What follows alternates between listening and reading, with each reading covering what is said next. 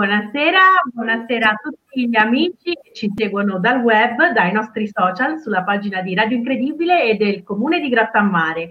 Buonasera a tutti e sono molto onorata stasera di dare voce alla seconda delle giornate della partecipazione promosse dal comune di Grottammare. Benvenuto Sindaco, benvenuto Pierpaolo, benvenuto Stefania.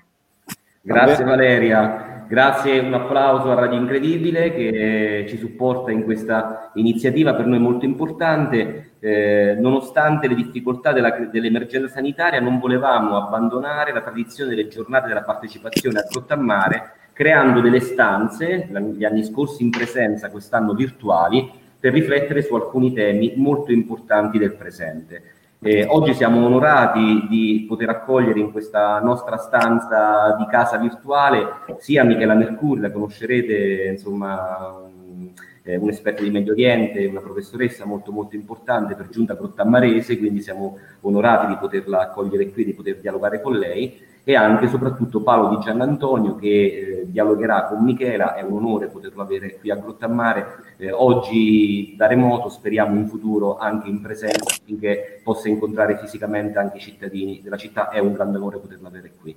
A dieci anni dalle primavere arabe non potevamo non affrontare questo argomento così importante che dieci anni fa vide eh, moti per l'indipendenza e la libertà nel Nord Africa, ma anche in altre parti del Medio Oriente, un movimento molto articolato, eh, è, è, l'occasione di fare un punto sulle conseguenze di, di questi movimenti, eh, soprattutto di riflettere anche su tutta quanta la politica che è intorno alle primavere arabe, eh, è stata intorno ed è tuttora. La questione medio orientale è al centro del dibattito, le superpotenze europee e straniere eh, hanno numerosi interessi eh, nel Medio Oriente, per sbrigliare la matassa occorrono analisti come Michela che riesce probabilmente a darci una visione sia più realistica, sia più concreta dei fatti che si sono svolti e che si stanno svolgendo attualmente eh, in quelle zone.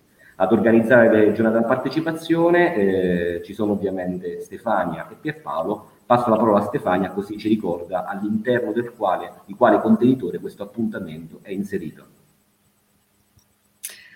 Ecco, buonasera e benvenuti al secondo appuntamento degli incontri delle giornate della partecipazione, ovvero il ciclo di approfondimenti che accompagnano il percorso dell'Assemblea di quartiere del Comune di Grottammare.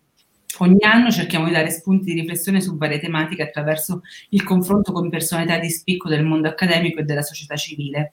Quest'anno abbiamo già ospitato un bel incontro, sempre in diretta Facebook, con Marco Revelli e oggi ospitiamo Michela Mercuri, della quale ricordo i titoli Incognita Libia e Immigrazione nel Mediterraneo, e Paolo Di Giannantonio, con i quali parleremo di Medio Oriente.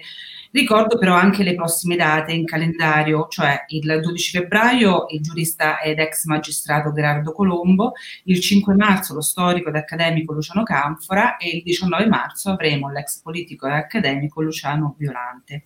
Eh, ci tengo a ringraziare l'Associazione Culturale I Luoghi della Scrittura, Mimmo Minuto e Silvio Venieri e Radio Incredibile per il prezioso supporto dato all'iniziativa. Grazie. Perfetto. Allora, Mimmo, eh, passiamo la parola a Mimmo e così diciamo eh, è l'occasione per salutare tutti quanti.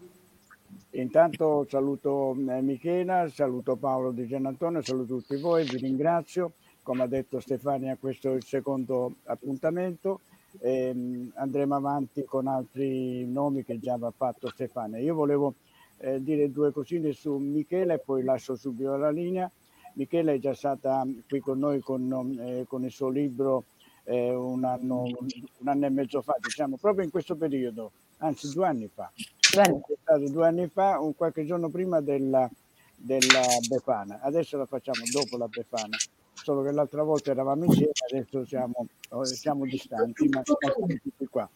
Eh, chi è Michela Mercuri? Come avete visto, Michela è nata eh, a Grottammare, e qui ha tanti amici, e ha partecipato, ha scritto tanti libri, ha partecipato con la EDAS, Legea, Vite Pensiero, Franco Angeli e riviste specializzate.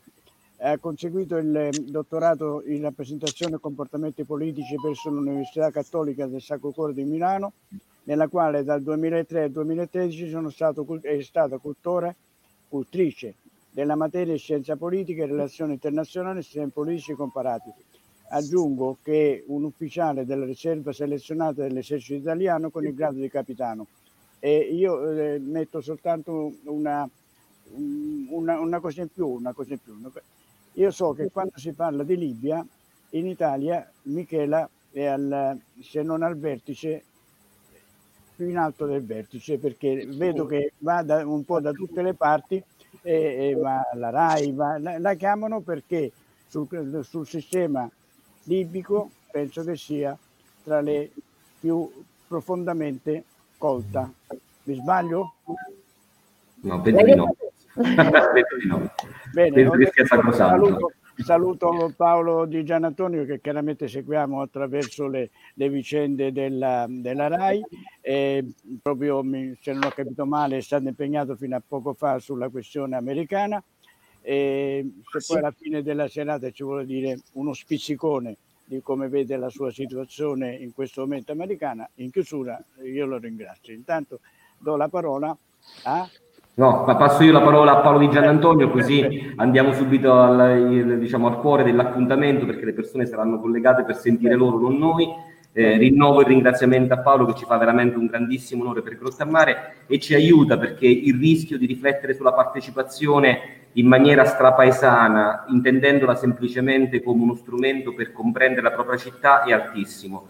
Vogliamo proprio ampliare lo sguardo sul mondo, dando alla partecipazione un'idea anche globale, internazionale e anche di cooperazione tra i popoli, perché alla fine non si può vivere bene anche nei luoghi più piccoli del mondo se non si è consapevoli di una dimensione globale nella quale siamo inseriti. Quindi per la tua presenza, per quella di Michela, veramente grazie, vi passo la parola.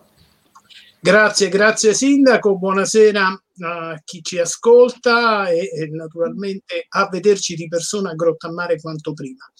Eh, prendo proprio il eh, testimone di quanto diceva il Sindaco per dire che eh, quando parliamo di queste primavere arabe, in realtà penso che dovremmo cambiare la definizione e parlare di primavere del Mediterraneo, perché se eh, ci fate caso, più o meno tutte, forse il Sudan è troppo lontano, afferiscono al Mediterraneo che è la nostra realtà. Noi abbiamo 6.000 e tanti chilometri, ah, scusate, doppio, 12.000 e tanti chilometri di costa che sono immersi letteralmente in questo mare eh, che non possiamo fare finta di ci stiamo dentro. È un mare che qualcuno dice di guai, un mare di problemi, ma è il nostro mare, è un mare di storia anche e con questo mare dobbiamo avere a che fare. È quello che succede. Eh, che eh, che sia giusto quello che dice il sindaco lo possiamo vedere semplicemente dai fatti di cronaca di questi giorni. Dunque, questi sono tutti paesi che hanno una popolazione eh, giovane eh, molto numerosa. Eh, vedevo proprio oggi che i sotto eh, in Iraq i sotto trentenni sono il 70% della popolazione. E lo stesso possiamo dire della Tunisia, eh, dell'Algeria, del Marocco, dell'Egitto che ha superato i 100 milioni di abitanti. Allora che cosa succede? Se politicamente e economicamente questi paesi non trovano uno sbocco verso il futuro, che cosa succede? Questi ragazzi cercheranno di venire dove c'è un po' più da mangiare, dove c'è qualche occasione di sviluppo in più, di cultura, eccetera, eccetera, eccetera. Quindi eh, non è una fantasia lontana alla quale noi dobbiamo accingerci solo con curiosità. Quello che succede in questi paesi ci interessa e ci interessa in maniera diretta. Ma proprio oggi, se leggiamo le cronache di questi giorni, che cosa sta succedendo? Siccome il Mediterraneo è diventato in questo momento freddo e mosso, la rotta delle migrazioni passa per i Balcani, per la Bosnia, per la Croazia, eccetera. E lì sta succedendo eh, l'ennesima catastrofe umanitaria perché, perché ecco, si è preferita la eh, logica dei muri a quella di una accoglienza che deve però essere eh, strutturata, una accoglienza che deve essere pensata. Anche perché queste vicende, queste primavere del Mediterraneo, possiamo pensare che siano non tanto dei fatti, ma dei, eh, delle tendenze che negli anni continueranno ad andare avanti a svilupparsi. È la vita. E quindi quello che succede nel Mediterraneo avrà portata decennale, ventennale, forse cinquantennale. E noi abbiamo il dovere per i nostri figli e per i nostri nipoti di capire quello che sta succedendo e di mettere in atto delle dinamiche, delle politiche che siano virtuose. Non possiamo più pensare di ragionare, per esempio, in termini emergenziali. Dobbiamo sapere quello che si deve fare dai qui ai prossimi anni. E questo riguarda tutti. Eh, riguarda tutti e non in senso negativo, perché guardate che il Mediterraneo è anche uno straordinario veicolo di possibilità. La cosa che a me fa veramente specie è che in questo momento, quando scopriamo che nel Mediterraneo ci sono imponenti risorse energetiche, ma veramente fatemi sottolineare, imponenti, quindi sediamo tutti su una cassaforte di ricchezze, bene, questo è il momento in cui diventiamo più litigiosi, dove ognuno fa per sé pensando di poter risolvere i problemi da solo.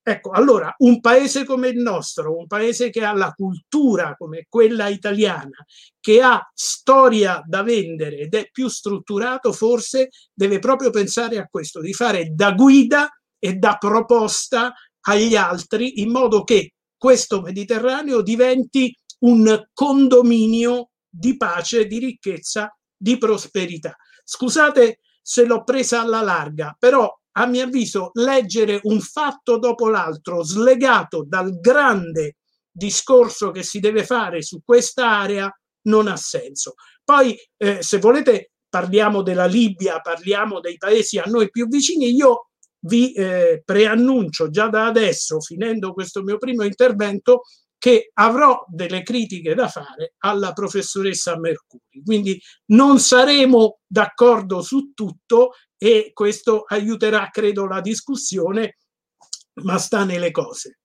Michela, ma sempre con un gran sorriso e con tutto il rispetto del mondo. Vediamo dove, dove saremo d'accordo, sono pronta alla sfida. No, assolutamente, voglio sottolineare una cosa, che eh, quel, il nostro più grande errore è stato quello di vedere questo mare come un mare lontano, come un mare di problemi. Noi molto spesso abbiamo interpretato e continuiamo ad interpretare il Mediterraneo soltanto con l'emergenza migratoria. Ci siamo resi conto in questi ultimi dieci anni, dopo le rivolte arabe, soprattutto, eh, che esiste questo Mediterraneo, Mediterraneo vicino, Mediterraneo fatto di risorse, fatto di popoli, soltanto perché poi arrivano i barconi di migranti in Italia. Il Mediterraneo è molto di più. Il Mediterraneo è un mare in cui ci sono tante potenzialità natalità, c'è una classe giovanile, come si diceva, al di sotto dei 30 anni che è in continua crescita, una classe giovanile che però non ha sbocchi occupazionali, che però non ha prospettive per il futuro e sicuramente questa è una delle cause delle migrazioni. Molto spesso noi quando pensiamo eh, no, alle migrazioni le guardiamo soprattutto in un'ottica di fe- come li fermiamo, allora diamo soldi alla Guardia Costiera Libica, adesso abbiamo dato 11 milioni alla Guardia Costiera tunisina per fermare i tunisini e riportarli eh, appunto nel paese paese perché eh, in questo momento la maggior parte degli sbarchi che arrivano in Italia, o comunque più della metà di quelli che sono sbarcati in Italia, mi sembra 33-34 mila persone sulla rotta del Mediterraneo centrale, secondo gli ultimi dati del Viminale, provengono dalla Tunisia, ma non ci siamo mai posti una domanda fondamentale. Qual è questa domanda? Che è la più banale del mondo, peraltro, eh, stiamo, non è che ci vuole uno scienziato. Eh, non come fermarli, ma perché partono. E allora io torno alle primavere arabe, torno alle primavere arabe e poi torno alla Tunisia, no? che, è un, che, è l'emblema in qualche modo di queste primavere arabe, perché poi le primavere arabe hanno avuto inizio in Tunisia. Cos'erano queste primavere? Per chi magari le sente o rivolte arabe, perché poi il termine primavere arabe ce lo siamo inventati noi. Cos'erano queste rivolte arabe per chi chiaramente non è a conoscenza dei fatti? Una serie di rivolte partite alla fine del 2010, nel dicembre del 2010, proprio proprio in Tunisia e che hanno visto tanti giovani in piazza protestare semplicemente co- con- contro eh, i mali di quella società, la corruzione, la povertà, la disoccupazione, il pane. Non protestavano contro i massimi sistemi. Voglio anche dire, non ce la tiriamo troppo su queste primavere arabe perché l'Occidente nelle primavere arabe è stato il grande assente. Io ho avuto il privilegio, la fortuna di eh, essere in Tunisia durante queste rivolte arabe e e ho visto insomma che nei cartelloni dei manifestanti, peraltro erano eh, primavere inizialmente molto colorate con tanti slogan che mi hanno anche colpito molto, no? perché io eh, insomma dieci anni fa ero anche molto più giovane, forse era una delle mie prime esperienze in questi paesi, non conoscevo eh, molto bene no? Eh, t- tante situazioni e mi stupì nel leggere degli slogan in cui c'era Clint Eastwood, in cui eh, no, eh, c'erano dei riferimenti a quello che viviamo oggi, quindi rimasi molto colpita, quindi erano rivolte molto colorate in cui però mancava una cosa, mancava la parola Occidente. L'Occidente non è stato né il bersaglio polemico, quindi non ce l'avevano con noi, non, non ci filavano proprio, passatemi il termine, ma non era anche un modello a cui aspirare. Le rivolte arabe sono state le loro rivolte, le rivolte contro i loro dittatori, contro i loro mali. E la fase delle rivolte è stata una fase, se vogliamo, in qualche modo destruence, ma non destruence intesa in maniera negativa, destruence intesa in maniera positiva. No? Eh, Camus, Albert Camus, lo scrittore, poi era un pied noir perché era nato da genitori appunto francesi ma che vivevano in Algeria, no? diceva che la, nell'uomo in rivolta, che è un suo libro piuttosto famoso, no? diceva il no è un sì che afferma, la rivolta è un sì che afferma, è un no che afferma. Cosa vuol dire? Che questi ragazzi che sono scesi a migliaia in Tunisia, a milioni in piazza Tahrir al Cairo nel 2011 dicevano no a qualcosa, no alla corruzione, no alla povertà, no alla disoccupazione, ma dicevano anche sì, sì a noi. Noi esistiamo, quei giovani in quel momento si sono riappropriati delle piazze loro non avevano lo spazio delle piazze, per noi è scontato, no? Lo spazio pubblico alla fine, adesso c'è il Covid, ce lo ricordiamo anche poco, ma è nostro lo spazio pubblico. Loro non avevano uno spazio pubblico. Lo spazio pubblico era controllato dall'esercito, era controllato dalla polizia, si sono per un attimo riappropriati di quello spazio pubblico, poi però chiaramente non sono stati capaci di trasformare la piazza in Parlamento, si potrebbe dire, la piazza in un progetto politico. E sicuramente poi le cose sono cambiate, sono precipitate in tanti paesi. Come diceva Massimo Campanini, il compianto Massimo Campanini, però noi non dobbiamo pensare alle rivolte arabe e quei cambiamenti di cui poi parleremo, che sono nati nel Nord Africa e nel Medio Oriente, eh, dicendo che i, i popoli arabi sono immaturi. O sono, I popoli arabi non sono immaturi popoli arabi forse per certi versi sono ancora deboli, ma il seme delle rivolte, il seme del cambiamento è stato piantato. Ci vorrà tempo, perché non è che se io pianto un seme necessariamente cresce la settimana dopo, sarebbe bello che fosse così, ma così in realtà non è sempre, quindi c'è ancora spazio. Io ho visto quello per esempio che è accaduto qualche anno fa, un anno e mezzo fa in Tunisia, i giovani sono riscesi in piazza, hanno capito comunque che quel Mediterraneo che noi occidentali, che ripeto, non c'entravamo nulla, abbiamo sempre considerato un po' immutabile nel suo immobilismo, in realtà era un mare che si muoveva, parlo di mare in senso chiaramente di popoli, di popoli che si muovevano, di popoli che cercavano comunque un cambiamento, che cercavano qualcosa. Poi d'altra parte è vero, no? come si dice anche nel titolo di questo incontro, che eh, tutto non può essere immediato. Eh, è chiaro, la Tunisia, per tornare al paese da cui sono partita in questo momento, eh, viene chiamata l'eccezione felice, ma non è, in realtà c'è poco di cui essere felici in questo momento, c'è una Costituzione, c'è stato un... Eh, processo democratico, ma in realtà la Tunisia è il paese che ha il più alto numero o uno dei più alti numeri di giovani disoccupati, giovani anche che in qualche modo delusi da queste rivolte poi si sono anche arruolati nelle fila eh, della, della, jihad. La Libia, lo sappiamo, è un paese, eh, è un paese in guerra, un paese in cui si sta, si sta tentando ultimamente un complesso eh, processo di eh, colloqui per una stabilizzazione, ma insomma sicuramente un paese in guerra. L'Egitto è un paese in cui comunque eh, c'è una dittatura e non ve lo so certo dire io, dittatura che va avanti anche con l'acquiescenza di alcuni personaggi eh, ben noti, non faccio i nomi, ma la Francia insomma ha accolto e dato la legione d'onore ad Al-Sisi, quindi mi sembra insomma che i nomi li ho fatti, alla fine comunque va bene. E, e quindi sicuramente è un mare di, difficile, un mare complesso, un mare che sicuramente è inutile nasconderci dietro un dito, è un mare di opportunità, ma in questo momento è anche un mare di problemi, un mare di problemi che però noi possiamo eh, trasformare in un mare di opportunità, ma non con quell'ottica mh, sbagliata, coloniale, con cui continuiamo ad agire, perché noi, è inutile negarlo, stiamo continuando comunque a rapportarci ai paesi della, della sponda, del Mediterraneo in un'ottica coloniale. In questo momento del Mediterraneo noi non stiamo andando a collaborare. Io mi ricordo nel 95 ci fu un tentativo che si chiamava Partenariato Euro-Mediterraneo, ma non vi sto a tediare, tra l'Unione Europea e i paesi della cosiddetta sponda sud. Oggi noi ci stiamo rapportando invece al Mediterraneo in un'ottica ancora coloniale.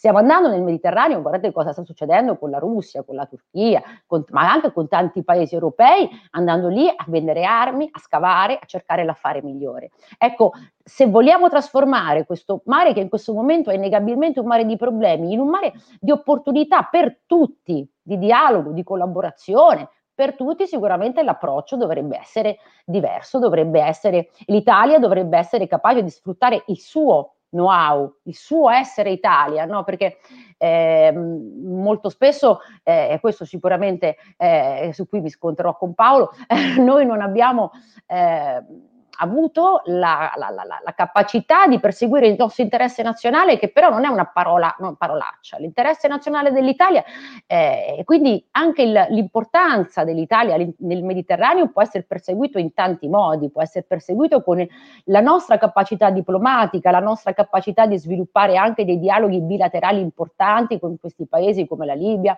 come la Tunisia, come l'Egitto. E quindi possiamo fare molto per il Mediterraneo, ma dobbiamo impegnarci di più come Italia dobbiamo impegnarci di più anche come Europa che però in questo momento, e questo forse sarà un altro tema di dibattito, mi sembra molto scollata non soltanto nell'approccio al Mediterraneo, ma mi sembra molto scollata e molto debole su tanti altri temi che invece insomma la riguardano molto da vicino. Quindi credo che queste siano forse le due criticità che dovremmo affrontare per eh, dare dignità a questi giovani che dieci anni fa sono scesi in piazza a chiedere un cambiamento che non hanno ottenuto.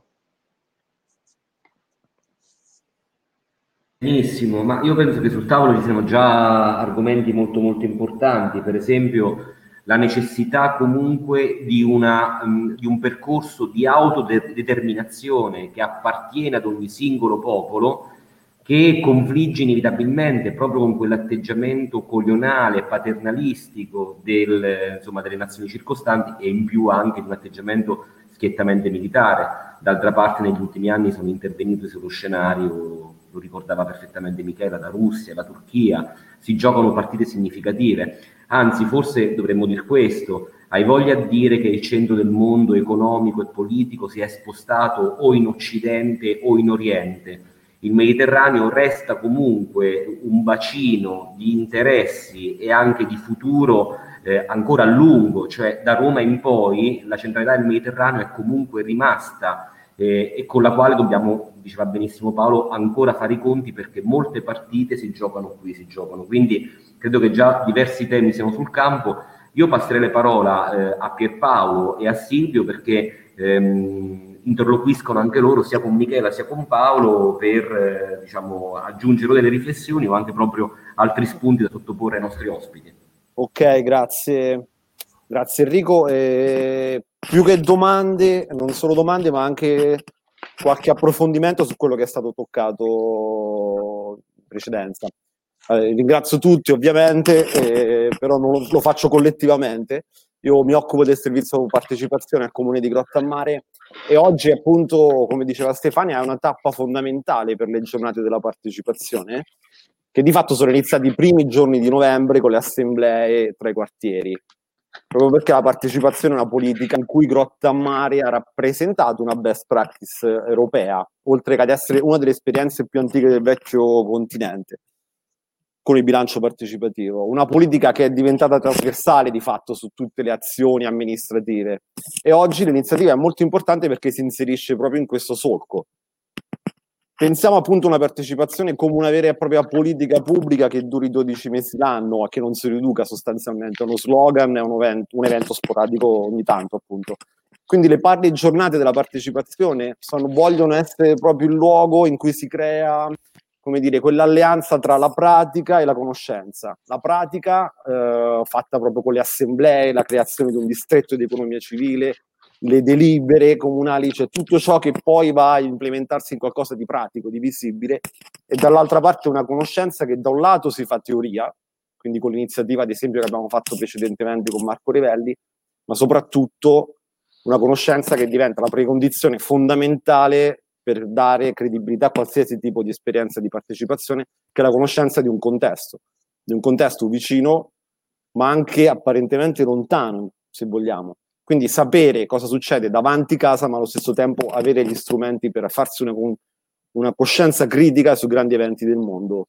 E, il tema di oggi appunto è particolarmente attuale sia per quello che sta succedendo, per la liberazione dei pescatori, ma anche i Patizaki, il decennale della primavera araba, la questione Sarawi che è tornata drammaticamente d'attualità e proprio perché il comune di Grottammare ci lavora da tempo. E vengo un po' diciamo a qualche prima riflessione. Probabilmente stiamo parlando di uno dei teatri più difficili da interpretare, diciamo, sia per una serie di diversità di contesto culturale, religioso, politico, di costumi, sia perché uno scena- è uno scenario geopolitico piuttosto frastagliato e complesso. Quindi, come diceva prima Michela, la prima domanda, la prima questione, il primo approfondimento sarebbe carino mh, mm, sapere appunto se secondo, secondo, Paolo e secondo Michela, eh, diciamo che ehm, il problema delle primavere arabe, quelle, che, quelle istanze che sono state portate in piazza, poi non sono riuscite ad arrivare alla, all'agenda politica, all'agenda istituzionale, perché cosa è mancato? È mancato solo un partito una, un corpo intermedio, un sindacato che non è riuscito a incanalare queste energie e farle entrare nell'agenda politica istituzionale. L'altra questione collegata è mh, se appunto più che una rivoluzione possiamo parlare in qualche modo mh, di un movimento politico eh, sociale. Eh, un po' e penso a quello che è successo anche in Europa e nel mondo occidentale con i movimenti politico-sociali che sono dal 68 al movimento altermondialista, tutta una serie, come dire, di, ovviamente con tutti i distinguo del caso di contesto, tutta una serie di movimenti che eh, non hanno messo direttamente nel mirino il potere istituzionale, però in qualche modo lo hanno condizionato. Mm, quindi possiamo parlare di un fallimento definitivo delle primavere arabe oppure c'è un patrimonio di eh, di conoscenza che, che, è rimasto. Prima Di Gianantonio parlava appunto di quanto sono giovani eh, queste nazioni e immagino che dieci anni fa molti giovani hanno avuto come primo approccio alla politica questa grande presa di coscienza collettiva in qualche modo, no? Che se anche non ha portato per ora i suoi frutti, di sicuro diciamo, ha raccontato a queste persone che è possibile rivendicare maggiori diritti e soprattutto gli ha dato gli strumenti, gli ha fatto vedere come fare. Quelli che prima erano i ventenni, oggi in qualche modo si apprestano a diventare classi dirigenti perché cominciano ad avere 30 anni, appunto, no? Questo patrimonio di conoscenze potrebbe essere considerato un successo della primavera araba? Questa è una domanda. L'ultima questione che per adesso pongo sul tavolo perché eh, ci sono veramente tantissime domande da fare è che eh, i tre assi su cui si muovono le dinamiche del Nord Africa girano spesso intorno ad armi, petrolio ed interessi geopolitici. Il, è possibile aggiungere un'altra dinamica che è quella dell'acqua, cioè la Banca Mondiale parla di centinaia di conflitti in tutto il mondo legati al controllo delle risorse idriche. Non rimane difficile pensare che anche nel territorio africano, nel continente africano, questo aspetto possa risultare da un punto di vista strate- strategico particolarmente centrale. Quindi ricapitolo, eh, come mai le rivolte arabe, la prima domanda, come mai le rivolte arabe non sono, non sono diventate rivoluzioni e che ruolo ha giocato la mancanza di un partito in grado di intercettare queste istanze? La seconda è se la prima araba può essere considerata una rivoluzione culturale, prima ancora che una rivolta. E il terzo è il ruolo dell'acqua all'interno dell'asset eh, strategico geopolitico dell'area del Mediterraneo. Benissimo, io passerei la parola a Silvio, così diciamo già il carnet delle domande è piuttosto ricco. Silvio magari aggiungerà qualche sì. e qualche ulteriore domanda. Ricordo però a chi è collegato con noi che essendo appunto dedicata questa giornata al tema della partecipazione, si può partecipare anche con delle domande da sottoporre ai nostri ospiti perché la nostra Valeria poi al termine eh, diciamo, eh, ne prenderà alcune per poi insomma, eh, ragionare anche sui vostri suggerimenti. Prego Silvio. Sì, grazie. Non posso sfuggire alla suggestione del Mediterraneo per ovvi molteplici motivi. Ehm, tenterei di porre il tema sotto un profilo di un asse geopolitico-militare, e cioè eh, nel senso che il Mediterraneo, a mio avviso, non costituisce più il limite sud dell'Europa, ma anche è diventato sempre più in maniera progressiva una regione di confine tra est ed ovest. In, in, un momento in cui, è già da tempo, il confronto tra est ed ovest si è riacceso eh, mentre un tempo aveva questo confronto come cuore l'Europa. Questo accadeva da 70 anni a questa parte. Quindi se è vero che eh, effettivamente a livello internazionale l'asse geopolitico-militare si sta eh, spostando sempre più verso il Pacifico, ciò non toglie che passa ineludibilmente per il Mediterraneo, per cui in questo nostro mare si intersecano varie potenze che sono potenze medie e grandi, che sono mondiali e locali e quindi secondo me si giocano quelli che sono i nuovi equilibri globali in via di definizione. Sotto questo profilo allora converrà ampliare l'orizzonte e verificare già come un primo bilancio rispetto alle rivolte arabe in riferimento a quelle che sono le potenze a cui facevo riferimento, e cioè siamo eh, sta per ehm, eh, giurare, anzi il prossimo giuramento del, del, nuovo Presidente degli Stati Uniti, per cui ci chiediamo legittimamente che influenza possa avere rispetto al tema che stiamo affrontando. Da anticipazioni sembrerebbe che vorrebbe conferire un ruolo privilegiato all'Italia nella sua interlocuzione con la Libia rispetto a quello che ha avuto oggi, così come eh, in passato si dice che se non vi fosse stata la presidenza Obama, molto probabilmente le eh, rivolte arabe non sarebbero, eh, non sarebbero esplose. E poi abbiamo tanti motivi per lamentare eh, della politica internazionale di Obama, la sua irrazionalità e la sua, eh, il suo andamento ondivago e vincitrice per molti risulta senza ombra di dubbio rispetto a questo quadro la Russia perché ha rafforzato le sue posizioni in Siria in maniera evidente, ha, in, in, Libia ha, ha, avuto un ruolo uh, Putin di mediatore negli equilibri de, del, del, del, di questa nazione o pseudo nazione perché tale non può neanche essere considerata. In Egitto l'attuale presidente eh, pur mantenendo un rapporto di collaborazione con gli Stati Uniti, ha avuto però un canale anche privilegiato in rapporti con la Russia. E poi c'è stata questa affermazione che molto probabilmente in questi termini è una novità, se non assoluta, della Turchia, che sta mettendo mano nello scacchiere sotto tutti eh, i, i, profili a livello militare, a livello economico e, questo in attuazione dell'intento del suo presidente di Erdogan, di quella che è la politica che va sotto il nome di neo-ottamanesimo, cioè una egemonia nella zona che riporta a quelli che erano i presunti fasti di un tempo dell'impero ottomano. Quindi il, non so se può essere condivisa questa idea eh, di una visione più ampia del Mediterraneo e c'è come eh, bacino centrale in cui si giocano le sorti a livelli internazionali in un asse che si va sempre spostando verso il Pacifico, da qui tra l'altro il disimpegno degli Stati Uniti a cui facevamo riferimento prima che ci collegassimo in pubblico, perché ovviamente gli Stati Uniti non hanno più interesse a intervenire direttamente per tanti motivi, anche perché stanno percependo che gli interessi centrali si giocano prevalentemente nel Pacifico. Benissimo Silvio, grazie. Allora passo la parola a Paolo Michela, poi scegliete voi eh, chi prima può intervenire. Una questione soltanto aggiuntiva, Paolo forse ci alludeva prima, eh, rendo esplicita. C'è un problema farnesina?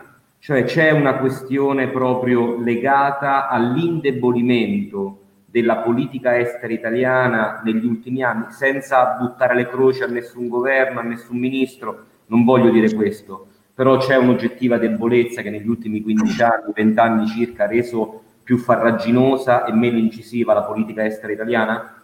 Prego, passo la parola ecco, a Michele, a Paolo, non so chi vuole intervenire prima.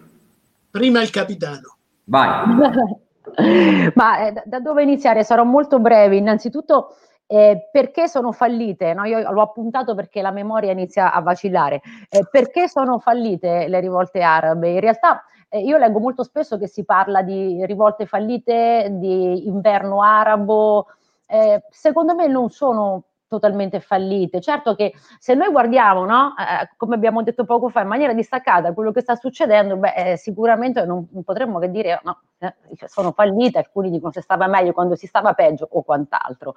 In realtà cosa è successo? È successo che questa grande forza dei giovani che sono scesi in piazza, come dicevo prima, per chiedere tante cose, poi non è stata capace di produrre un movimento politico capace di incanalare il consenso. E allora le forze che avevano una maggiore presenza nel territorio, in, caso, in molti casi i fratelli musulmani, per esempio, che per esempio in Egitto esistono dal 1928, ma al-Nahda in Tunisia sono stati un po' quelli che hanno preso in mano la rivolta, però molto spesso non sono stati capaci poi di incanalare quelle che erano le richieste stesse dei giovani, perché eh, in realtà è anche difficile per... Eh, un gruppo politico che esiste in un territorio come l'Egitto, come la Tunisia da tantissimi anni, capire quel nuovo che stava arrivando, nessuno lo, lo, aveva capito in realtà, quindi ci sono stati tanti errori, quindi il dissenso dei giovani è stato mani incanalato, non sono state assolutamente soddisfatte quelle richieste, poi sicuramente anche una serie di errori politici, di mancate riforme economiche che hanno portato poi a situazioni di povertà endemica e quindi a ulteriori rivolte in questi paesi, sicuramente hanno reso lo scenario piuttosto, piuttosto complesso. Però io non voglio dire che le primavere arabe sono totalmente fallite, le primavere arabe in alcuni casi eh, sono interrotte in questo momento sono interrotte forse, ma non sono fallite, non sono fallite perché eh, parlando con, con, molti, con alcuni perlomeno, poi ognuno ha la sua opinione, non è che ognuno, no? tutti pensano la stessa cosa, però parlando con molti, con molti ragazzi, no, ho fatto questa domanda, molti tunisini, egiziani, dico ma insomma si stava meglio quando si stava peggio, allora quando lo chiedi a una persona forse di una certa età, con una mentalità più tradizionale, ti dice sì, forse era meglio prima, no? Ma quando parli con i giovani, i giovani ti rispondono guarda, noi abbiamo fatto una, una grande conquista, noi domani mattina sappiamo che possiamo scendere in piazza e protestare. Ripeto, è successo in Algeria eh, eh, e hanno protestato poi con degli slogan molto carini contro la, il quinto mandato di Bouteflika. Mi ricordo un cartellone in cui c'era scritto solo Chanel può fare il numero 5, no? non Bouteflika, no, ma Chanel sì, è questa era una delle tante cose per farvi capire proprio come, come, come eh, questo muro comunque, no? questo muro della paura che c'era stato fin dai tempi del post-colonialismo, no? questo muro della paura in realtà è stato abbattuto. Quindi sono interrotte, ma costruirne un altro è possibile. Eh, per quanto riguarda poi eh, la, la, questione dei movimenti, devo dire che la primavera araba è stata, le rivolte arabe sono state ehm, l'emblema dei movimenti. No, io quando mi sono trovata eh, a guardare, a raccontare queste rivolte arabe, anche in piccola parte e anche a viverle, mi sono resa conto di una cosa, ah, ma ci stanno i movimenti, no? Allora ho parlato con, con i ragazzi del, del, movimento del 4 aprile eh, o di altri movimenti in Egitto, per esempio il movimento del 4 aprile o di Kifaya, che vuol dire basta, con movimenti femministi, no? le donne facevano la sicurezza nelle manifestazioni di piazza. Quindi c'era una forte componente di movimenti ed esiste ancora. Certo, eh, in molti paesi, come, come, l'Egitto, i blog di questi movimenti vengono oscurati in continuazione, ma, ma rinascono perché poi lo fregano il web quindi capite bene, per tornare al discorso del fallimento o meno delle primavere arabe, mm, credo che la scintilla ci sia, la voglia di combattere ci sia, di combattere, insomma di chiedere ci sia ancora. E forse i giovani eh, di allora, che sono i padri di oggi, magari eh, sicuramente sono più sfiduciati, specialmente quelli che hanno fatto le rivolte, ma i loro figli no. I loro figli guardano i padri con ammirazione perché hanno fatto quelle rivolte, o i loro padri, o i loro zii, insomma, passati dieci anni, quindi insomma vediamo, vedete un po' voi quello, quello, quello, quello che sono. Per quanto riguarda la questione dell'acqua, sicuramente mh, quando si parla di geopolitica, eh, no, la triade eh, armi, eh, petrolio e proiezione geostrategica sicuramente guida molte delle attuali ingerenze straniere nei paesi eh, oggetto delle primavere arabe, mi riferisco in particolare alla Libia, perché la Libia non solo perché la tratto nello specifico, ma proprio l'esempio emblematico, no? eh, la Francia comunque è voluta intervenire in Libia con un poco convinto Barack Obama, che poi nel 2014, così mi, mi riallaccio anche all'altra domanda, in un'intervista al The Atlantic a cui eh, L'intervistatore gli chiese ma qual è stato il più grande errore della tua politica estera? Disse avallare l'intervento in Libia che volle la Francia. Questo è presente proprio su, su questo giornale del 2014, una lunga intervista che rilasciò uh, Barack Obama. Eh, sicuramente la Francia eh, andò in Libia anche e soprattutto per, per, le risorse energetiche. La Francia ha investito molto nelle risorse energetiche. All, eh, all'epoca eh, il 52% del petrolio che veniva estratto in Libia da compagnie straniere era estratto da Eni. Tuttora l'Eni è una delle poche compagnie che in un modo o nell'altro riesce comunque a lavorare in Libia. La Total questo tendenzialmente non gli è mandato, mandato giù, tant'è che ultimamente è riuscita a stringere un accordo con l'autorità petrolifera libica, comunque per dirvi come la Francia sia stata sempre interessata alle risorse del paese. È, è chiaro poi, no? la, la, la Russia vuole lo sbocco sul mare, la Russia vuole vendere armi, lo fa dagli anni 70, in Libia non è una novità, ma lo facciamo un po' tutti, eh, non nascondiamoci dietro un dito, insomma non è, non è anche questa una grande, una grande, novità. La Russia vuole una proiezione geostrategica, l'unico sbocco che ha sui mari caldi è in Siria, l'attacco a Tartus e chiaramente non mi farebbe sicuramente, passatemi il termine schifo, averne uno anche appunto in Libia, è per questo che appoggia una delle due fazioni, e la Turchia chiaramente si eh, la Turchia non ha tanti soldi, no? quindi più, più, più, investe più rischia, ma la Turchia sta rischiando molto, sta investendo molto eh, in Libia, come lo aveva già fatto in Siria, eh, perché non certo perché buona, per una proiezione geopolitica, geostrategica sul mar Mediterraneo che le possa consentire comunque di accedere a un bacino di risorse eh, importante e sicuramente insomma questi sono gli interessi che guidano le grandi potenze che si stanno facendo una guerra per procura in questi paesi e finché non se ne andranno e la Turchia e la, e la Russia nella fattispecie si sono anche prese delle basi in Libia, quindi difficilmente credo se ne andranno andranno e questo sarà un grosso problema per la pace, per, per la stabilizzazione della Libia, comunque sicuramente sono interessi importanti, ma anche l'acqua. È una, è una, una, una, risorsa fondamentale, la scarsità di risorse idriche di cui si parla poco sarà probabilmente uno degli oggetti delle guerre per il futuro, basta vedere quello che sta succedendo tra l'Egitto e l'Etiopia per quanto riguarda la, la GERD, la diga no? che dovrebbe appunto nascere in Etiopia, andrebbe a risucchiare un po', eh, a bloccare l'acqua del Nilo e quindi questo sicuramente potrebbe essere una, anche se in questo momento si stanno parlando, però potrebbe essere una delle guerre eh, per l'acqua del futuro come t- in tanti altri teatri perché la scarsità di risorse risorse idriche da che mondo è mondo chiaramente causa anche guerre, spostamenti di popolazioni e, e anche forse una delle più grandi cause delle migrazioni, non, non soltanto le guerre. Eh, potrei parlare per ore, però insomma vorrei anche lasciare la parola a Paolo che sicuramente avrà tantissime cose da dire, poi le riapprofondiremo se vorrete. Grazie Michela, ancora non ho niente per cui criticarti, perché oh. ora sono d'accordo su tutto. Quando poi arriviamo alla Libia in modo specifico, qualcosa eh, ho, ho, da dire. E partiamo quindi dall'ultima cosa, dal fatto che quindi eh, Biden diventerà Mm, presidente degli Stati Uniti in capo a due settimane.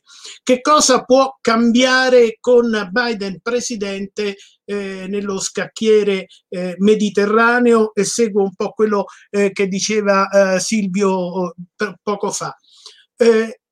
Io non credo che ci saranno dei significativi cambiamenti di strategia americana, perché gli Stati Uniti vedono eh, il grande mercato asiatico prim, da prima di Trump e, e continueranno a vederlo e vedranno sempre con più coda dell'occhio quello che succede nel Mediterraneo. Questo che cosa significa?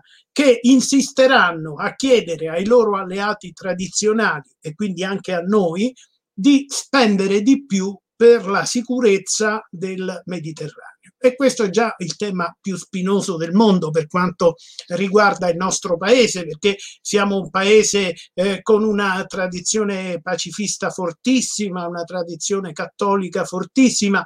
Eh, non, non si può parlare di armi perché insomma non si troverebbe mai un accordo.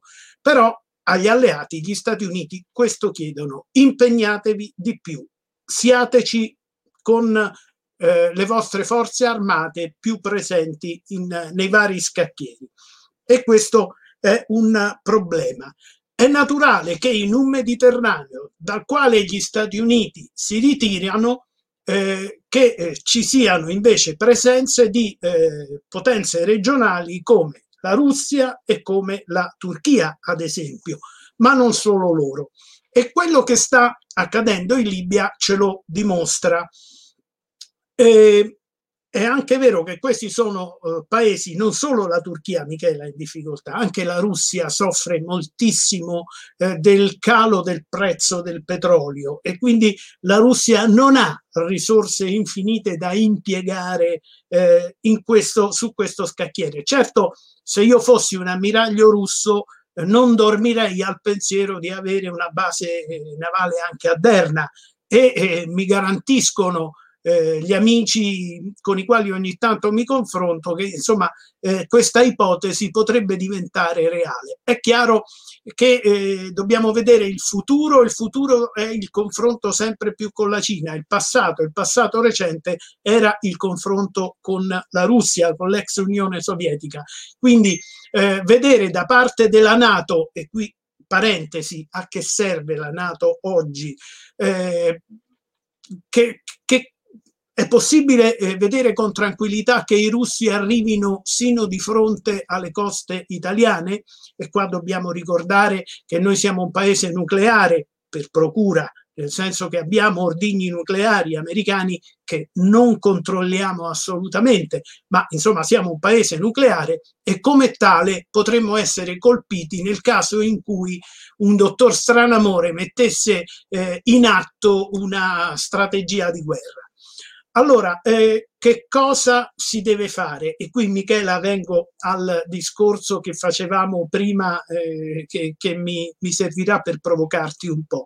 Tutti gli osservatori dicevano che cosa deve fare l'Italia eh, per quanto riguarda la realtà libica e criticavate un governo debole che non sapeva che cosa fare. La verità, a mio avviso, è che il governo italiano, se avesse dovuto agire con la forza dovuta, avrebbe dovuto balenare, far balenare l'opzione militare, come hanno fatto i francesi, come hanno fatto gli inglesi, come hanno fatto i russi, come hanno fatto i turchi. Non è che noi potevamo andare solo gandiani a dire ragazzi sentiteci e facciamo la pace. Ma questo noi italiani lo possiamo fare e lo vogliamo fare. Io per quanto mi riguarda l'opzione militare la vedo proprio terrorizzato e con mille interrogativi. E, però, però sta per succedere una cosa, sta per succedere che nel eh, difficile dialogo tra le varie componenti di questa società così articolata come quella della Libia, eh, c'è chi fa quello che abbiamo fatto noi.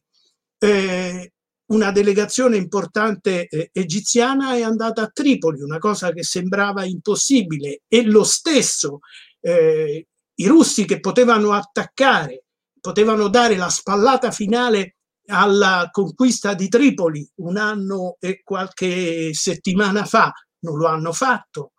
E i turchi, dopo che il generale Haftar si è ritirato, avrebbero potuto attaccare e dargli il colpo finale e non lo hanno fatto. Questo che cosa significa? Che siamo in realtà di fronte a una serie non di punti di forza, ma di punti di debolezza.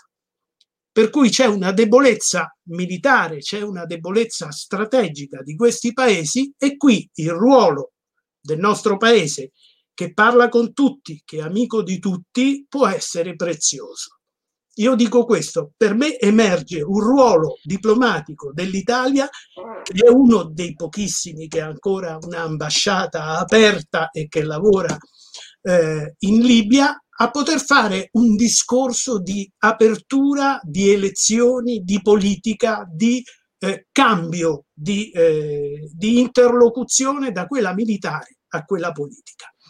E poi eh, Michela, si parlava della brutta figura che hanno fatto i nostri, e qui entriamo in argomento anche Di Maio, andando a Bengasi a prendere i pescatori. Ma voglio chiedere, per caso, perché poi ci si deve confrontare con qualche cosa, per caso la figura migliore l'ha fatta il presidente francese Macron quando ha dato la Legion d'onore a, ad Al-Sisi? Domando.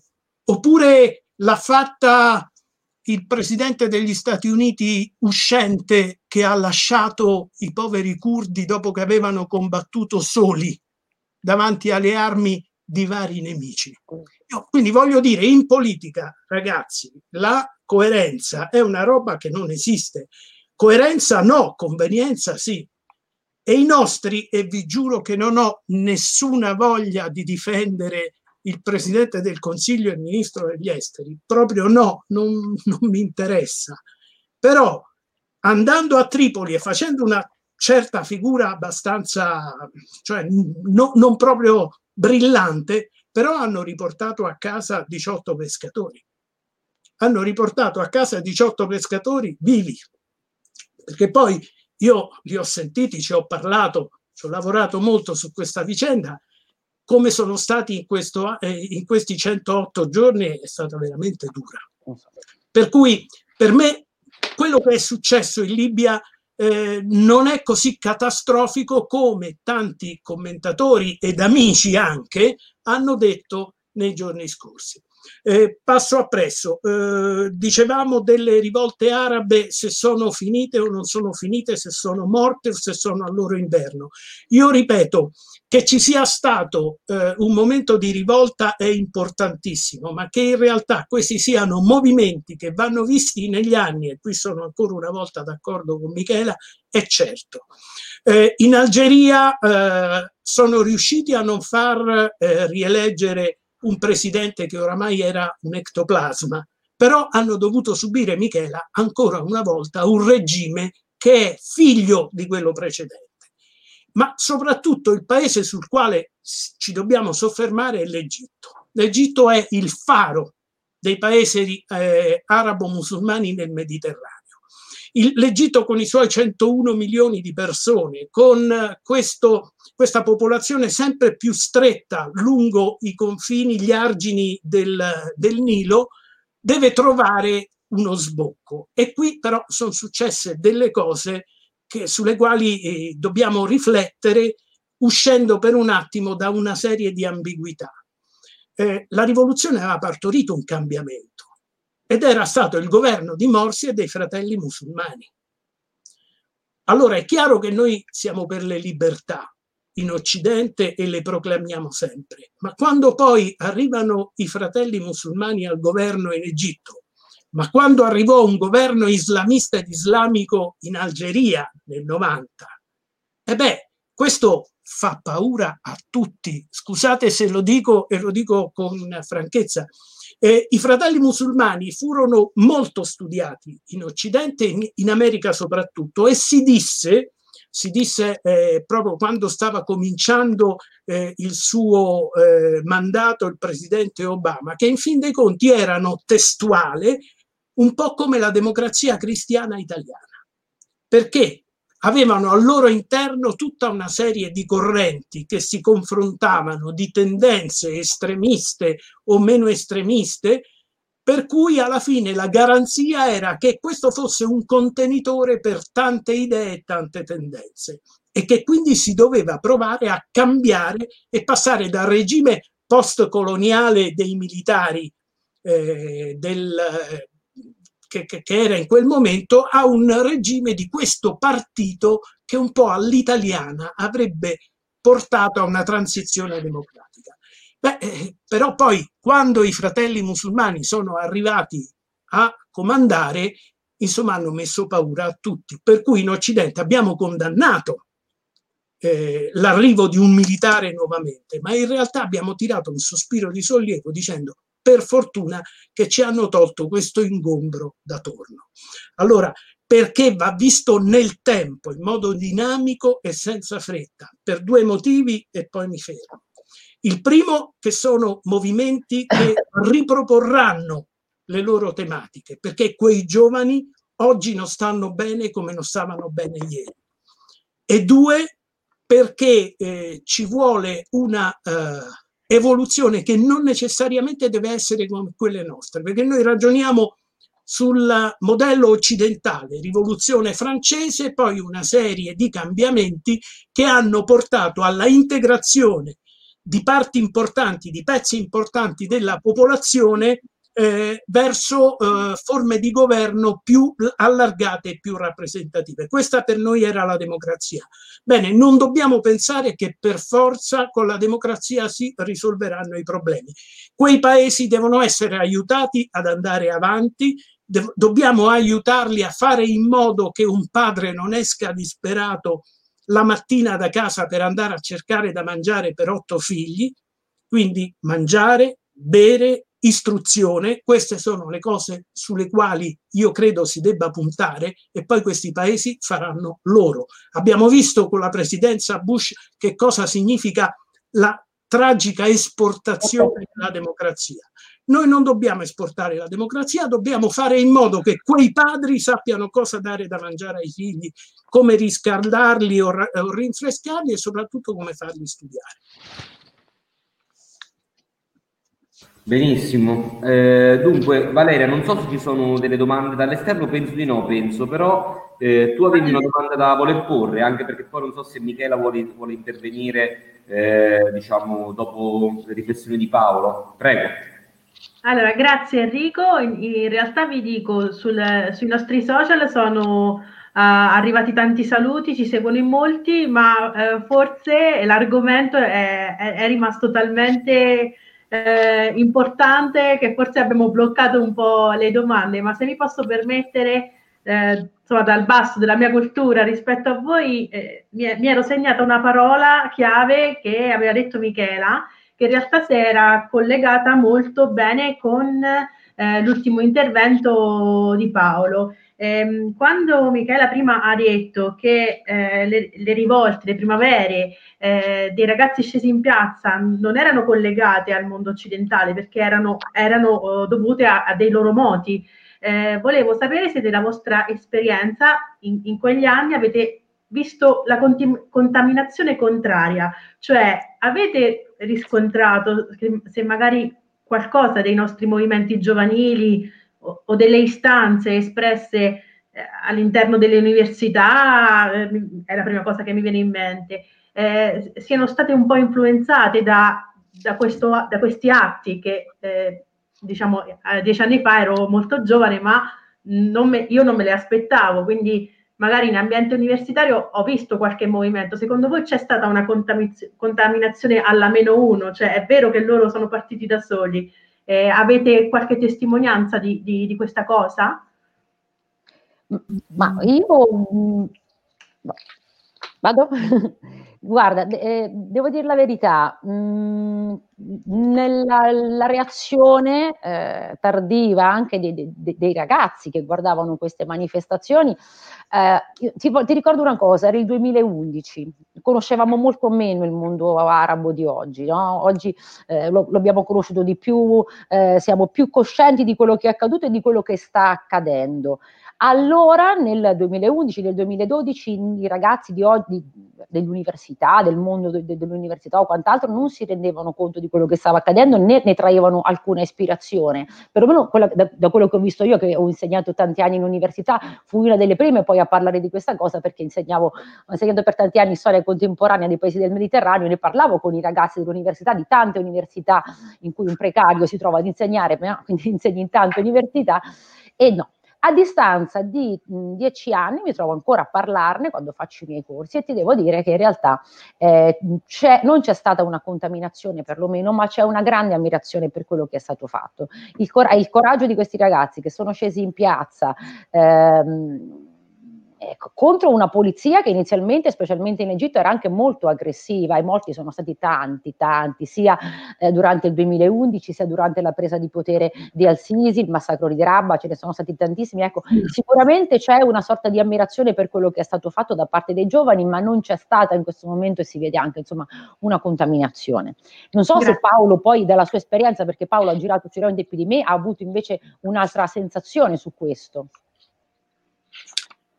Eh, ti dico, eh, questo è un mondo veramente rapidissimo in evoluzione e c'è da considerare che le tecnologie, il web, quello che ci permette oggi di confrontarci tra noi, eh, siamo tutti in Italia ma potremmo essere in qualsiasi parte del mondo e forse sulla Luna, e beh, questo conta molto. conta molto perché le distanze si riducono, perché eh, in questi paesi i ragazzi magari eh, non hanno la possibilità di andare a giocare al bowling, ma sicuramente un computer, un telefonino oramai ce l'hanno e quindi il confronto, lo scambio di idee, le contaminazioni sono all'ordine del giorno. È chiaro che questo è un fenomeno eh, che però darà i suoi frutti non con la velocità con la quale noi eh, vorremmo vedere le cose che cambiano, ma sicuramente dopo dieci anni di confronti, di incontri, di scontri, di eh, lingue imparate, quindi con la possibilità di eh, scambiare culture, e beh, eh, la cosa avrà i suoi frutti. Certo, eh, io non voglio, non voglio, essere ottimista a vuoto. Eh, diciamo che nei paesi arabi, prendiamo l'Egitto, c'è un 40% di persone che ancora non ha il minimo livello di istruzione. Eh, libri, eh, ci sono pochissimi pochissimi libri eh, nelle eh, librerie in vendita. Eh, ci sono argomenti soprattutto religiosi. Io sono andato per due anni alla fiera eh, dei libri del Caio con tra l'altro Massimo Campanini. E, e beh, insomma, c'è una preponderanza di argomenti religiosi che fa pensare che comunque ci sia un tipo di cultura diverso rispetto alla nostra. Eh, che cosa significa? Ancora una volta l'invito è a avere pazienza e tempo e non avere quella tipica ossessione che abbiamo noi nei nostri paesi, che è quella di dire una cosa e di vederla eh, realizzata tutta e subito, perché le cose non vanno così. Grazie, vi ringrazio. Nel frattempo forse abbiamo un po' dato il via a, a dei riscontri eh, via social. Intanto, vabbè, saluto Martina, vi giuro ci conosciamo ovviamente, ma non ci siamo messi d'accordo per questa domanda. Eh, lei ovviamente dice eh, confermate questa importanza svolta eh, dai social, quando, quando, fu il loro oh, reale ruolo, oggi a distanza di dieci anni, eh, visto che gli ultimi risvolti americani, quale può essere il ruolo nell'organizzazione delle manifestazioni? Eh, sì, lei, ecco Martina, chiede appunto oh, in questo mondo moderno, quindi si inserisce benissimo in quello che stavamo dicendo, eh, il, il, ruolo di tutta questa tecnologia, quindi il mondo rapido, eh, vi, giuro, non, non, non era uh, preventivata, è arrivata adesso la domanda, quindi Martina, uh, su, sulle nostre frequenze. E poi salutiamo uh, Maria Rita Bartolomei eh, che ci fa i complimenti per il dibattito. E poi volevo salutare il mio amico Sergio Consorti che a quest'ora della sera del venerdì fa questa domanda, diciamo, molto semplice ma come si può conciliare il seme della libertà occidentale con l'integralismo religioso? che è un, una domanda bellissima, eh, tuttavia immagino molto eh, complessa. Eh, non so se volete aggiungere qualche osservazione per il mio amico Sergio. Penso che allora, sia Prego, prego, Michele. Ho perso la, la, domanda, la libertà occidentale con l'integralismo religioso non c'entra nulla, nel senso, eh, Sergio, nel senso, ehm, l'integralismo religioso è una cosa che non ha eh, nulla a che vedere con la libertà del mondo arabo e con la libertà dell'Occidente, è una cosa a sé stante. Sull'integralismo religioso eh, possiamo parlarne, parlarne, per ore, l'integralismo religioso è uno dei... Eh, de, de, dei tanti problemi che ci sono in questo momento nel Nord Africa e nel Medio Oriente, i movimenti integralisti che in qualche modo stanno eh, rendendo assolutamente problematica qualunque dialogo, qualunque accordo di pace in questi paesi. Ci sono movimenti integralisti eh, in Libia. Mh, che in questo momento soprattutto nel Sahel o nella zona tra eh, la Libia, il, il Fezzan libico e il Sahel ci sono, e mettono in discussione qualunque tentativo di pace e rendono anche difficili, più difficili i rapporti all'interno di questi paesi tra i cristiani e i musulmani, ma non, non ci sono, diciamo così, non c'è un paragone tra l'integralismo che fa male al mondo arabo e fa male al mondo occidentale allo stesso modo, quindi non c'è secondo me assolutamente da, da fare paragoni su questo. Per quanto riguarda la questione invece dei dei, social, una cosa c'era una barzelletta poi molto carina che girava in Egitto durante le rivolte arabe, no? Mubarak muore, incontra Sadat e Nasser gli dicono ma tu pallottole o veleno? E, e, e Mubarak risponde no, Facebook, perché in realtà no, questa è una cosa che era scritta sui cartelloni dei ragazzi eh, di piazza Tahrir. Sicuramente l'incidenza dei social network è stata importante nel, nelle rivolte arabe, anche se voglio ricordare che poi in realtà all'epoca, parliamo di dieci anni fa, la percentuale di incidenza di Facebook, di Twitter, così come anche qua da noi, no, era sicuramente eh, piuttosto bassa. Eh, però molte televisioni, tipo per esempio Al Jazeera, così usavano dei filmati di blogger e di youtuber per raccontare le rivolte arabe, perché non le avevano capite nemmeno loro. Quindi in qualche modo sono stati sì un po' il connettore delle proteste. Per esempio c'era il blog, un blog dedicato a mh, mm, Khaled Said, eh, che era un ragazzo morto fuori a un internet point picchiato dalla polizia egiziana che eh, aveva quasi un milione di follower, divenne il simbolo delle rivolte, delle rivolte di piazza egiziane. Quindi hanno avuto un ruolo, ma sicuramente in quel periodo ridimensionato anche per la penetrazione scarsa che aveva nella popolazione. Eh, non so se ho ancora un minuto. Certo. Un minuto soltanto. Sì, Paolo, in realtà volevo rispondere alla questione libica. Eh, noi, allora io porto sempre come un esempio quando, quando parlo dell'Italia, dei rapporti tra l'Italia e la Libia, no? Aldo Moro nel 1971, l'avrai sentita già, andò in Libia a parlare con Gheddafi. Gheddafi era su un cavallo bianco, era il 5 maggio del 71, andò da Gheddafi, Gheddafi su, sul cavallo bianco, Moro che lo aspettava sotto e Gheddafi fu, eh, Moro fu costretto per tutto il tempo a stare così e a guardare Gheddafi dal basso verso l'alto. Fu un episodio, mh, è un episodio un po' dimenticato dalla storia, un po' consegnato alla storia, ma che ci ricorda quanti rospi noi abbiamo mandato giù per tenere un piede in Libia, per avere un rapporto con la Libia, con un eh, leader piuttosto difficile anche durante l'epoca delle sanzioni e questo lo sappiamo bene. E, e poi è chiaro che un pochino abbiamo perso mordente in Libia, abbiamo perso mordente, noi però devo dire una cosa, siamo stati molto coerenti eh, nella sostenere Sarraj con gli accordi di Schirat del 2015, lo abbiamo sempre fatto, poi però in qualche modo l'abbiamo abbandonato un po' il dossier libico. Io non dico che bisogna bisognava andare a combattere o a prendere i pescatori con eh, il consubim o con no, delle, delle, delle, no, gli incrociatori, ma eh, dico soltanto comunque che avremmo dovuto sfruttare i nostri asset. Noi non siamo i francesi e per fortuna perché tu sai benissimo che io li amo ben poco i francesi, no?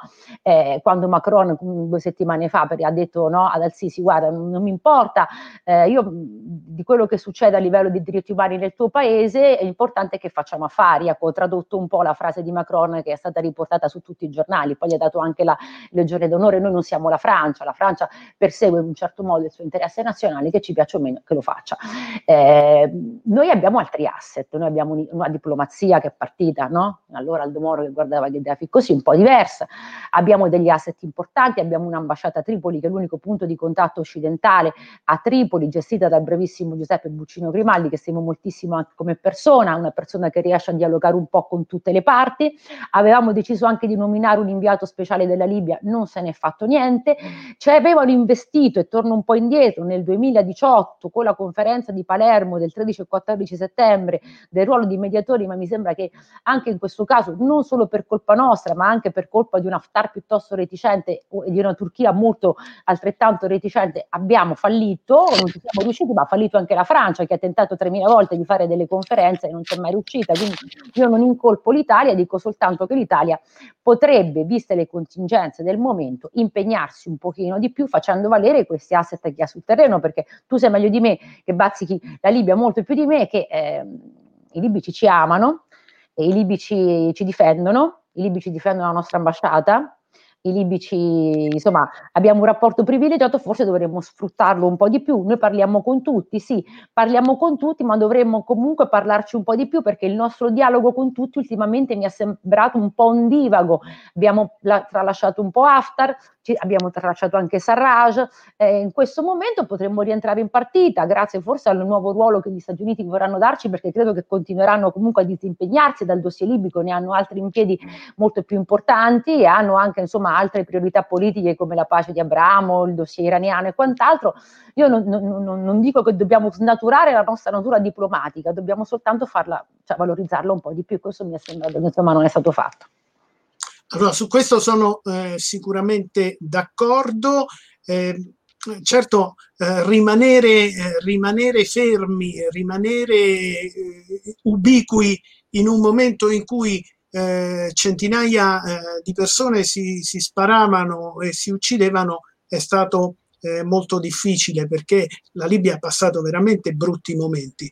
Però è anche vero che, eh, non so, io credo ancora di essere l'ultimo dei giornalisti italiani a essere stato a Bengasi e a Bengasi mi dicevano voi italiani siete tremendi perché state appoggiando eh, il presidente eh, diciamo eh, voluto dalle Nazioni Unite a Tripoli, ma poi venite e parlate anche con noi, anzi, mi dicevano, i vostri funzionari ci dicono che se non ci fossimo stati noi, Haftar, probabilmente l'ISIS avrebbe vinto in Libia.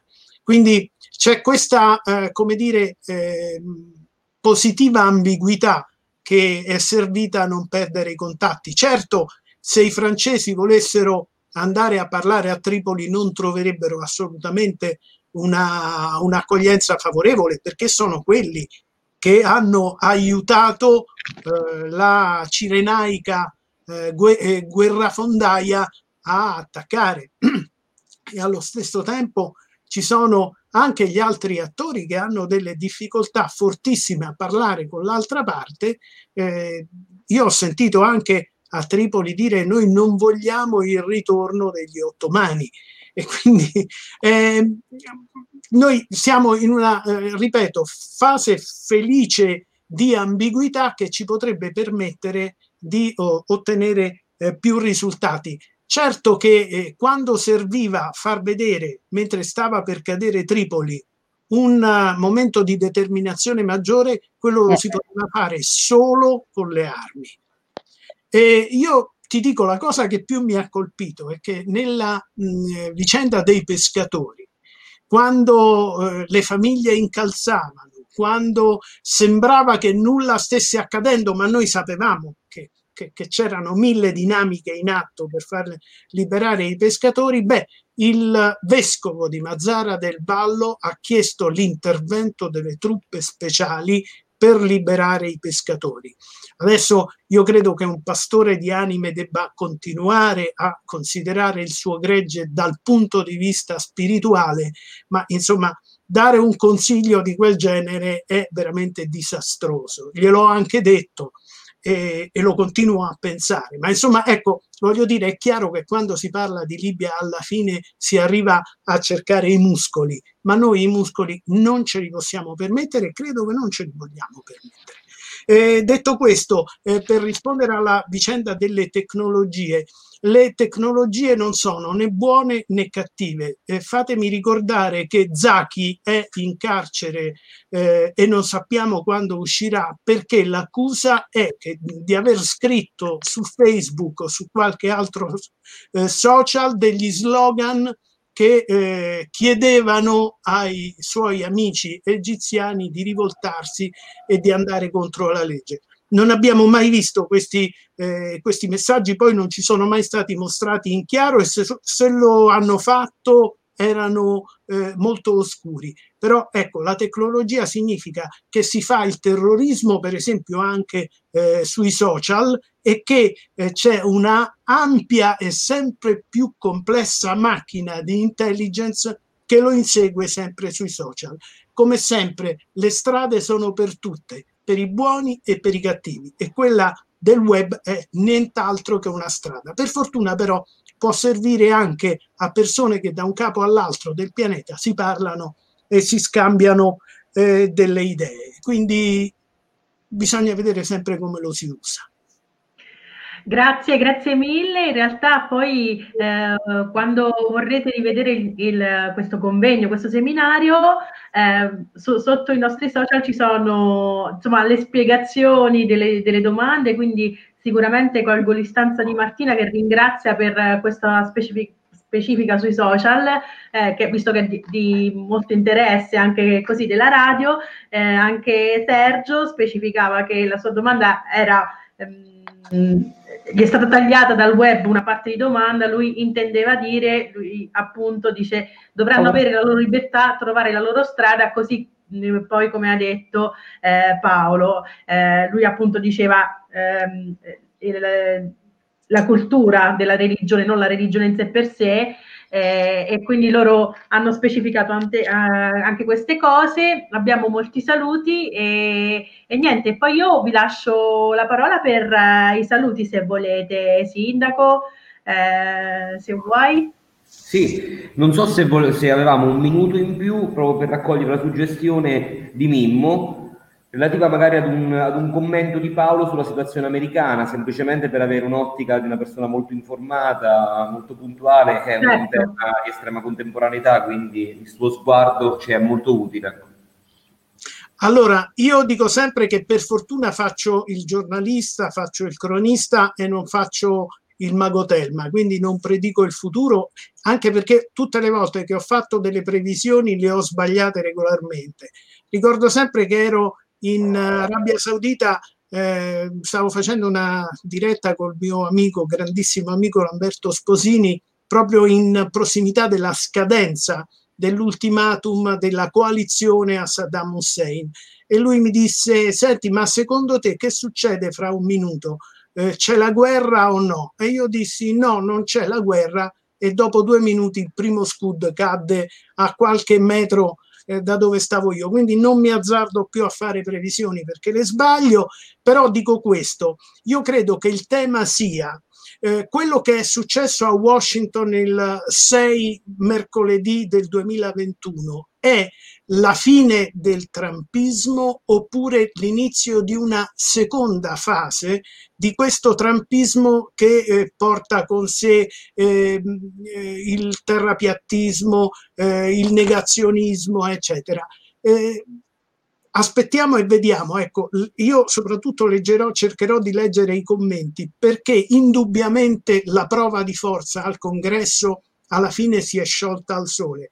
Certo che però eh, i manifestanti hanno capito che se vogliono andare a Washington possono andarci, che entrare al congresso è possibile e che comunque negare le evidenze scientifiche, negare eh, i risultati democratici mettendoli in dubbio, eh, questo ancora si può fare e ne è una tendenza non solo americana ma mondiale.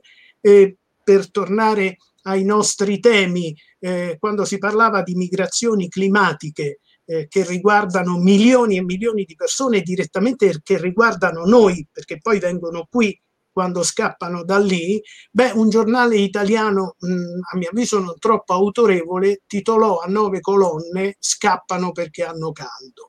Allora, ecco, questo eh, è il grande interrogativo. Si continuerà con questa eh, negazione di certe evidenze, eh, si cercherà con la distruzione delle istituzioni democratiche, di quello che serve a vivere. Eh, io mh, credo che purtroppo non siamo alla fine. Eh, il trumpismo può essere finito, ma eh, riverrà fuori con altri protagonisti e con altri gesti, speriamo non così eclatanti anche fuori degli Stati Uniti, forse anche in Italia. Bene, eh, i saluti, eh, insomma, passerei la parola a Michela, così insomma, ci salutiamo bene tutti quanti, è stata una, insomma, una bellissima ora e venti trascorse insieme, magari ad averci tutti i giorni. No, ma noi veniamo tutti i giorni, se vuoi non c'è problema, se vogliamo venire live, no, io a proposito di live volevo veramente ringraziarti Enrico per, per lo spazio che mi dedichi sempre, anche per, per l'apprezzamento, insomma, andiamo profeta in patria, questa volta non è vero e ti ringrazio per questo, davvero ringrazio tutte le persone che hanno interloquito con noi questa sera, Mimmo, grande amico Mimmo che insomma mi ha ospitato in tante presentazioni, bravissima Valeria, bravissimo Paolo, grazie a Silvio Venieri, grazie a Stefania, chiaramente, ma soprattutto grazie a Paolo con cui non ho litigato, siamo riusciti a non no, litigare, non litighiamo mai Paolo, ci scambiamo delle opinioni perché insomma certo. l'amicizia non è bella se non è litigarella. E, e, spero insomma di vederti presto di persona. Grazie perché hai, mi, mi è fatto piacere. Io non, non, non, in questo momento rappresento anche la, la mia città e, e, averti avuto nella mia città in questo caso mi ha veramente fatto piacere. Spero di insomma che tornerai, verrai veramente, insomma, quando si potrà. Eh, sei, sei, già impegnato, Michela, sei già impegnato, Paolo. Noi diamo per scontato ormai la sua presenza. Eh, para, pa, parafrasiamo una fase famosa di Theodor Herzl quando si pensava alla Costituzione di Israele. Lui diceva l'anno prossimo a Gerusalemme, io più prosaicamente dico quest'estate da voi a Grottammare. Eh, fantastico. Va bene, benissimo. Grazie Paolo, veramente, grazie Michela, poi noi abbiamo l'occasione di sentirci anche più frequentemente. È stato veramente un grande onore per, un grande onore per noi avervi qui questo pomeriggio e, e c'è la necessità di prendere anche una boccata d'aria perché alla fine queste stanze digitali eh, come diceva Paolo, l'occasione di crearle ce l'hanno dato le nuove tecnologie che devono essere utilizzate bene per le cose buone e questa è una delle cose buone. E, e quindi ci rincontriamo quest'estate con Paolo. Io saluto tutti, eh, Mimmo, Stefania, Silvio, Pierpaolo, Valeria, insomma tutti loro che sono stati precisi, perfetti in organizzazione di questo studio televisivo che è quello che ci riusciamo a permettere, però veramente anche per me come sindaco è un grande onore. Bene, grazie, grazie, a tutti, grazie a tutti. Seguiteci, potete rivedere la puntata su Città di Grottammare e Radio Incredibile. Ci vediamo il 12 di febbraio con il, il terzo appuntamento delle giornate della partecipazione. Grazie, arrivederci. Grazie ciao a tutti, buona serata. Grazie. Ciao ciao.